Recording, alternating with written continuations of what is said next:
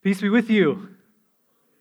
Hey, welcome to Sojourn. Um, if you don't know me, my name is Marshall. I'm one of the pastors here. It's a joy and privilege uh, to be able to open God's word with you in eager anticipation that He, by His Spirit, will in fact speak to us through it and that we might be changed uh, one degree of glory to the next so that Jesus' name and fame might be known not only among us but through us to the world around us. And so, uh, again, glad to be with you.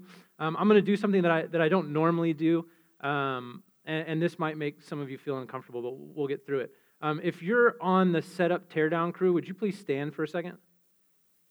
Anybody? I know because it's got set up this morning, so stand up. Thank you so much. So, uh, would you guys please, yeah. You could sit.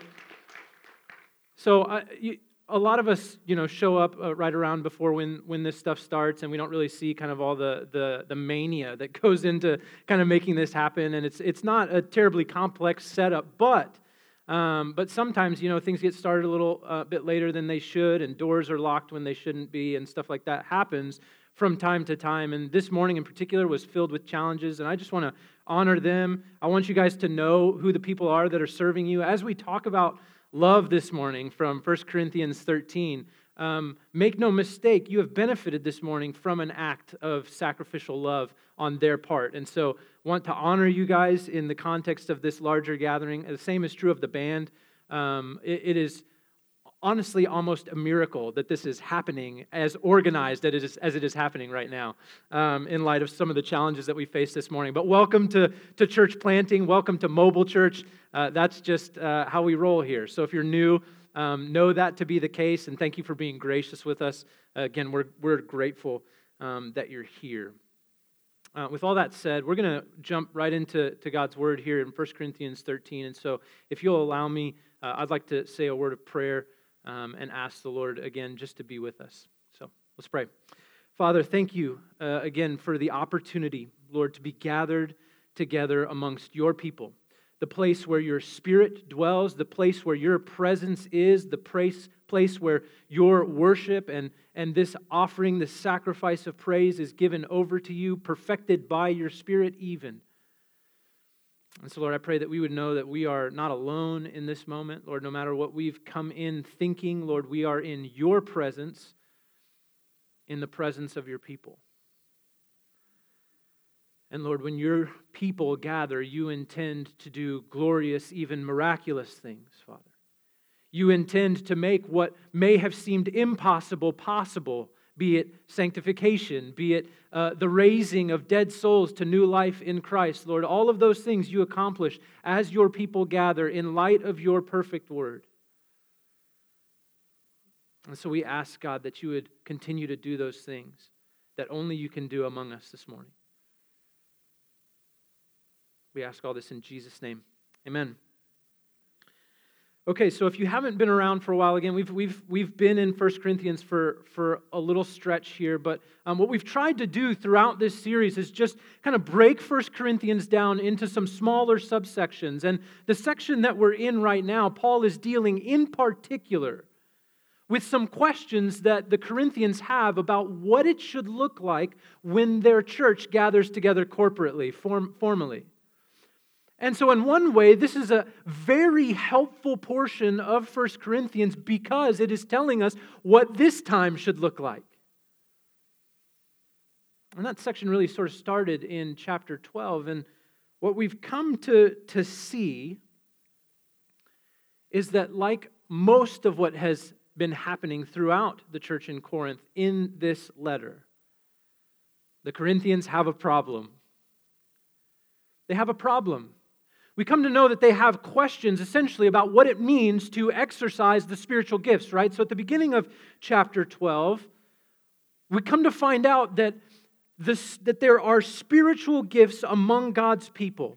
And that though those gifts are different, they're distinct, there's many different kinds, that it is the same God who is empowering all of them. So the source of the spiritual gifts is God Himself by His Spirit affording us those things through the work of Jesus. And we come to find out that that is not just true of some of the congregation in Corinth, but it's true of every member of the congregation in Corinth. Every member has a gift. Everyone, to some degree, in some way, has been empowered with a spiritual gift. For what reason? Well, later on in chapter 12, it tells us so that the many members might make up one body. So the spiritual gifts are given so that the church of God might be united and in their unity might glorify God. And yet, like with most things in this young church in Corinth, it has been turned into something entirely different. You see, in Corinth, the struggle now is that the spiritual gifts, like many other things among them, have been used to classify one another. So, if you experienced a particular gift or if you were gifted in a certain capacity, you were given higher or more or greater degrees of honor amongst the congregation. Well, me, well, I, I have the gift of prophecy.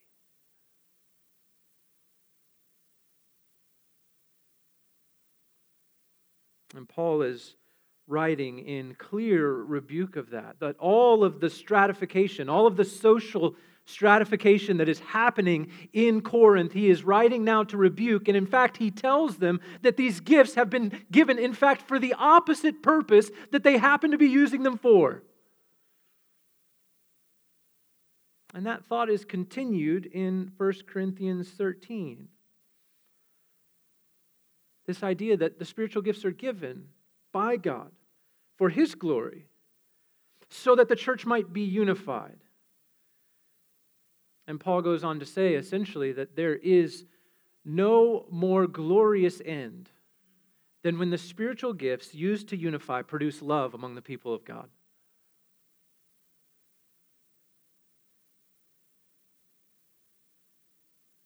You see, if there is no love, there is no unity. If there is no love in the exercise of the gifts, then the gifts are in some ways rendered inglorious, ineffective. And that's what Paul goes on to say, right? So we finished chapter 12 with Paul saying this. He says, earnestly desire the higher gifts. He says, earnestly desire these things like prophecy, like tongues, like healing. He says, desire that those things would be among you, and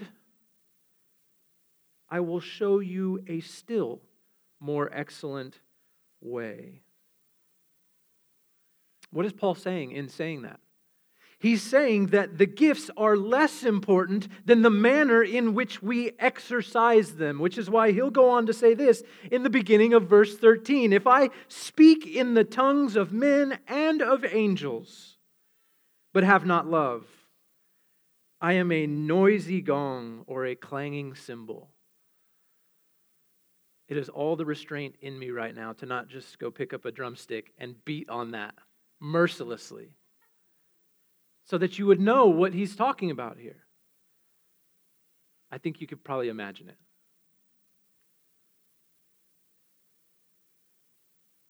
He says, And if I have prophetic powers, and I understand all mysteries and all knowledge, and if I have all faith so as to remove even mountains, but have not love, I am nothing. If I give away all I have and I deliver up my body to be burned, but have not love, I gain nothing.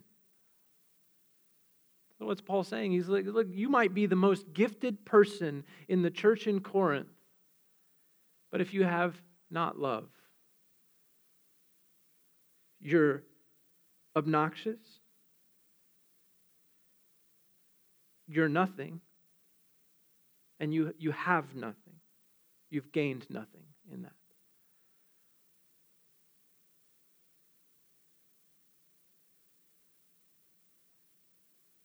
And so without love, there is no gain.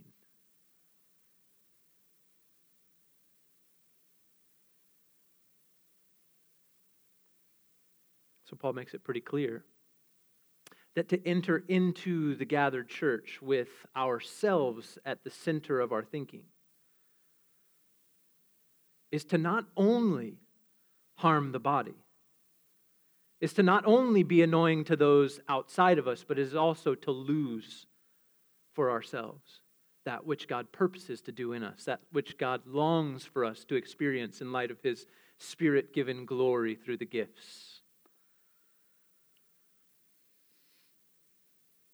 And so Paul says, look, there's this thing called love is necessary in the corporate gathering. This thing called love is a necessary component of the gathered church of God.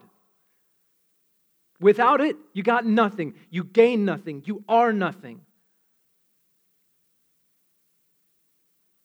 And so, what, what is love? Well, Paul is going to describe it for us. Verse 4 Love is patient and kind. Love does not envy or boast, it is not arrogant or rude. It does not insist on its own way. It is not irritable or resentful. It does not rejoice at wrongdoing, but rejoices with the truth. Love bears all things, believes all things, hopes all things, endures all things. Now, here's the thing most of us have heard this verse in one context and one context alone a wedding ceremony. And I don't, listen, I don't begrudge that. I don't think there's anything inherently wrong with that. It is describing for us what love should tangibly look like, visibly look like, right? And yet, when we divorce this from its context, we do lose a little something, don't we? So many of us go to weddings and we think in order to experience love, we need to be married. Well, 1 Corinthians is being written to the people of God. So, what that presupposes is that if you want to experience this kind of love, this sacrificial love, this true love, then where you go for that is not marriage, but to the people of God.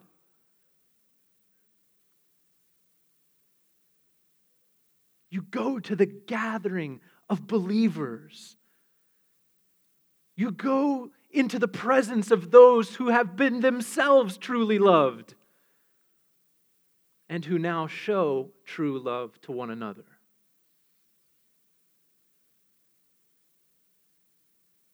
And so, what at a wedding ceremony might be out there and unobtainable, or maybe at least not in our near future, brothers and sisters, is imminent in the body.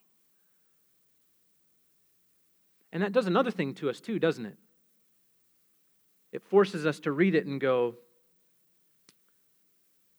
Have I been patient with the people in this room? Have I been kind towards the people in this room? Or have I envied them? Have I boasted and elevated myself over them in my gifting? Have I been arrogant, pridefully thinking that in my great knowledge of theology, I'm somehow more able to see and know the Lord? Have I insisted on my own way at any moment among God's people? That one hurts. Have I been resentful? Have I rejoiced at wrongdoing instead of the truth? Have I been willing to bear all things? Have I been willing to believe all things? Have I been willing to hope all things, even when situations or people seem hopeless? Have I been willing to endure all things in the knowledge that love never ends? And all of a sudden, brothers and sisters, when we read that in that context, I don't know about you, but for me, that makes me deeply uncomfortable with some of the ways that I've interacted with you. There is repentance needed from me to you as individuals, as a corporate gathering, because I've not behaved in this way, certainly not consistently towards you all.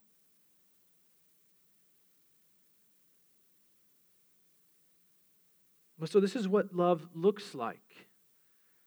This is embodied love. You see, here's, here's something we also need to recognize as we read this.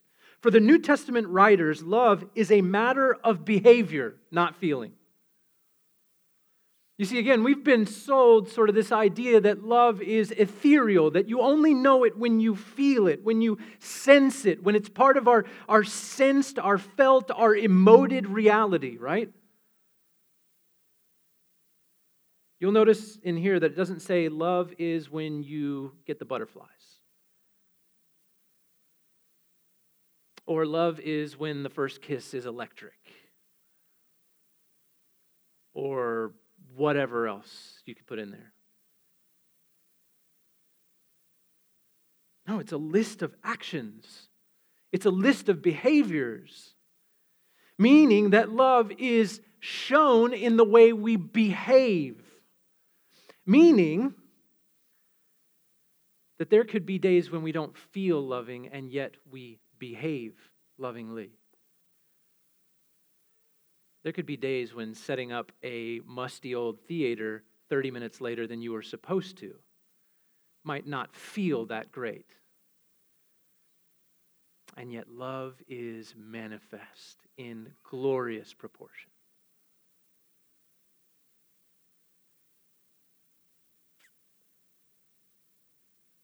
So, we need love.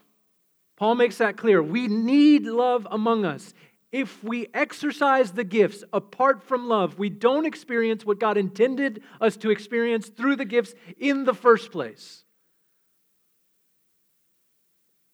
And He's shown us what love is, what it looks like, what it looks like to embody this concept of love, this others directed action. And why is it important?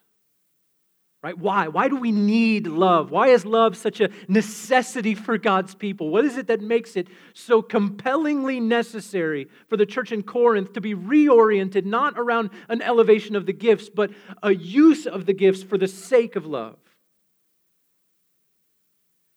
Paul explains. Verse 8 Love never ends. As for prophecies, they will pass away. As for tongues, they will cease. As for knowledge, it will pass away, for we know in part, and we prophesy in part. But when the perfect comes, the partial will pass away. When I was a child, I spoke like a child, I thought like a child, I reasoned like a child. When I became a man, I gave up childish ways. For now we see in a mirror dimly, but then face to face. Now I know in part, then I shall know fully, even as I have been fully known. So, why is it important that we get love? Well, because Paul says, look, all of these things that you're valuing, all of these things that you're setting up as systems by which you measure one another's contributions, all of these things that are setting you at odds, all of those things one day will be gone. What you have made ultimate will ultimately fade away. He says, Look, there's going to come a day. There's going to come a day when we don't need prophecies. There's going to come a day where we don't need the tongues.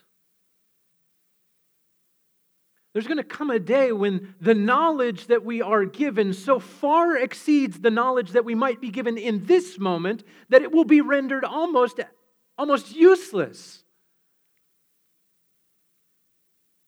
Only useful insofar as it supplements the fullness of knowledge that will be given to us in the day to come.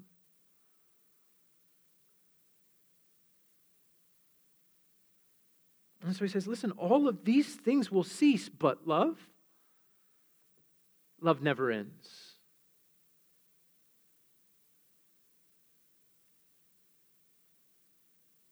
And so he's saying, listen, look, everything that you everything that you experience with regards to these gifts is both partial, not inaccurate, just partial. So it's not, it's not holistic, it's not full, right? These prophecies that we might receive, these tongues that we might hear, these, these healings, right? All, all of that is partial. Not inaccurate, just not comprehensive. And one day those things will fade in the light of the things that are comprehensive, in the light of the things that are not partial, but full. And that's why Paul says what he says in verse 11. And I think a lot of times we read verse 11, uh, especially to like young men that we want to mature or grow up quicker, right? Like maybe your mom printed this out and put it on your door and said, This is your memory verse for the next 14 years, you know? That's not, that's not what Paul is getting at here, although I think the principle stands. So listen to your parents. What's he saying? He's saying that there's a way in which we experience the world around us. There's a way in which even now we experience the kingdom of God that will feel childish in comparison to what we experience when we're mature. Right? When, when the promised work that God started in us through Jesus is completed, it, it, it's going to pale in comparison. And so Paul is again just saying, don't make these experiences ultimate because they will fade, but love will not. And that's why he concludes with verse 13. He says, So now faith, hope, and love abide these three. But the greatest of these is love. Again, in the context of everything that Paul is saying, what does he mean when he says that?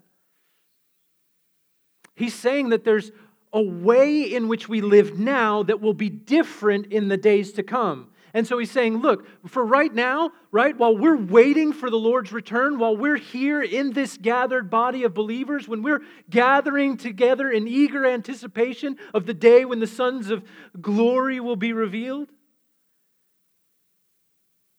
he says, in this time, hope is a glorious and wonderful thing, and it abides and it sustains, right? says the same thing about faith. In this age, your faith is necessary and even strengthened by the Spirit of God Himself, right? First Peter says that it's by faith we are being guarded by God's own power. And so Paul, right, he's, he's, not, he's not diminishing faith and hope by any means. He's just saying that they're only necessary for a time. Meaning that one day, faith will be sight. So we won't need it anymore. We won't need to have faith because all of God's promises, all of His glory, will not be in some distant future or in some other reality or in some partial sense experienced in the church, but it'll be seen fully. And faith will no longer be a necessary component of our day to day life. And the same is true of hope, right? Just like faith will one day be sight, one day hope will be fulfilled hope right? Like one day, again, everything that God has promised us will be made true, will be made real, right? That inheritance that First Peter tells us is kept secure for us in a place where moth can't destroy and thief can't steal, right? That inheritance one day will actually come to us. And so we won't need to hope anymore because the time will have come.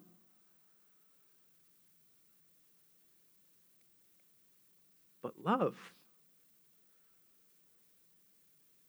Paul said it, didn't he? Love never ends.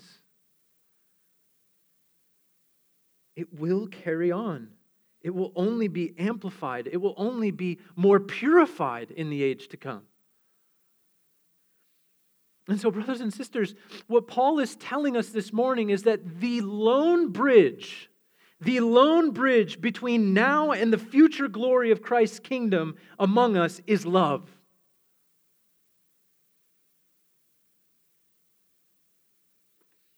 if we don't have love, we lose what makes us a compelling community of hope.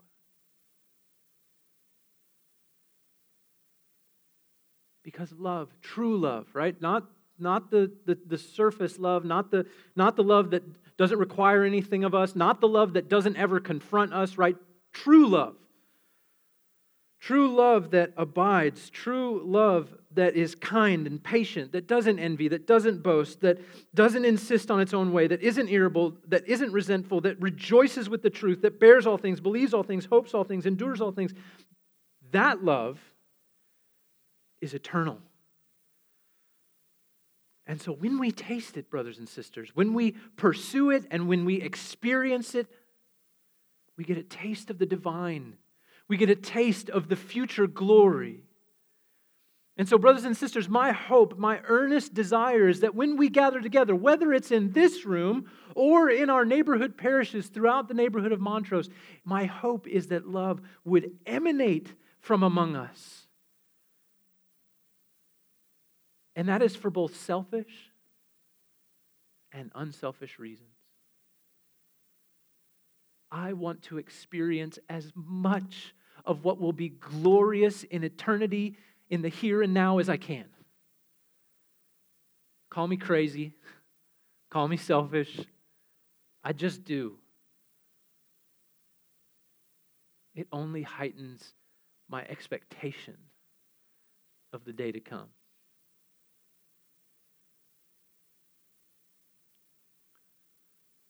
But in an unselfish way. Listen, we can we could upgrade the lights, right? We could pay musicians. Sorry, guys. Actually, we couldn't, but that's a that's a budget issue. We could get someone that preaches better than me. We could add programs. Could have a little slide going down the stairs pick your kids up at the bottom. Olivia personally requested that one, so. Right, we could do those things. And I'm I'm not begrudging those who do. Okay? So don't hear that.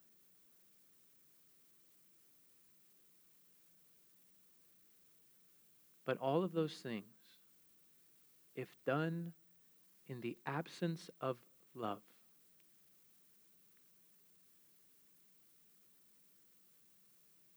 Are only bringing people into a knowledge of what is partial and not eternal.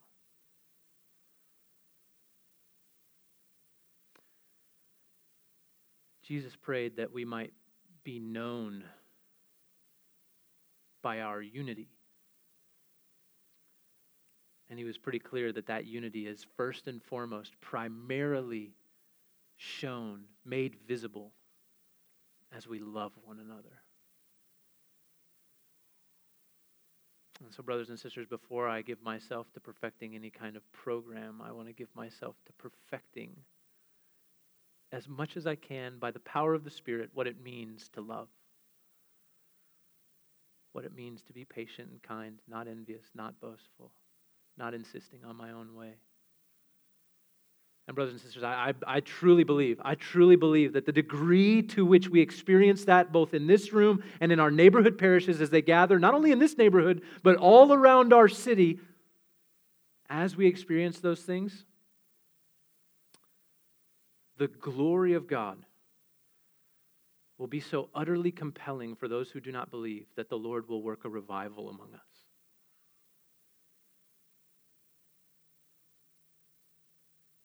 And that revival will only be manifested in more love for God and for one another. And so let's earnestly desire the higher gifts. Let's ask the Lord to give us means and ways by which we can express love for one another by our tangible service to one another but let us always do so knowing that the more excellent way will always be, no matter to the degree that we are gifted, if it is manifested in love, then we will be doing what God has called us to do. We will be expressing what God has called us to express to one another and to the world around us, and it will be glorious as a foretaste of what we will experience eternally because Jesus himself was patient with us kind to us, self sacrificing for us. Let's pray.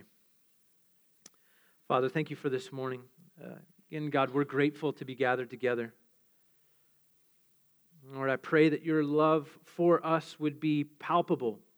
Lord, that as we come to the table, we would see what love embodied is 1 John 3:16 By this we know love that Jesus came and gave himself for us. And so love God we have a very clear picture of what love is. It is broken body, it is shed blood even for the enemy.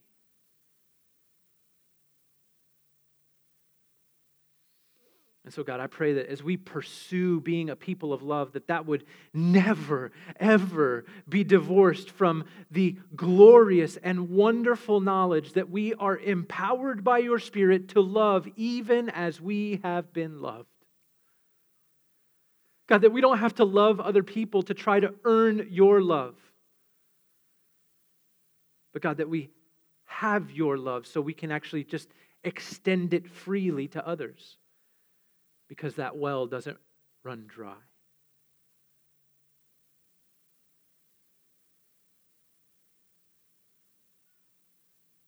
And so, Father, as we come to your table this morning, I pray, Lord, that we would come rejoicing in the love that we behold and the love that you call us to extend and demonstrate to a watching world. Be gracious to us in that. Empower us by your Spirit for that. And may we be found faithful on the day that you return. And Lord, haste the day when the faith will be sight.